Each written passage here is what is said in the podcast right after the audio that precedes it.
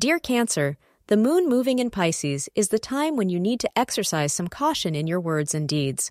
You might feel cranky and prone to mood swings owing to this transit. However, letting your emotions control you will not help anyone. Act with maturity, patience, and show restraint while interacting with your close ones during difficult times, suggest astrologers.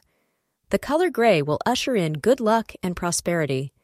The time between 6:35 p.m. and 7:35 p.m. is an ideal time for you to cater to all of your pending tasks.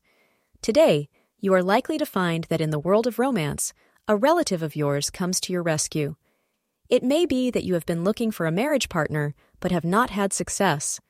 Today, surely a loving relative will bring someone to your notice who is new or whom you had overlooked. Explore this new possibility today, as it could open up a whole new set of options for you. Thank you for being part of today's horoscope forecast. Your feedback is important for us to improve and provide better insights. If you found our show helpful, please consider rate it. Your support helps us to continue creating valuable content.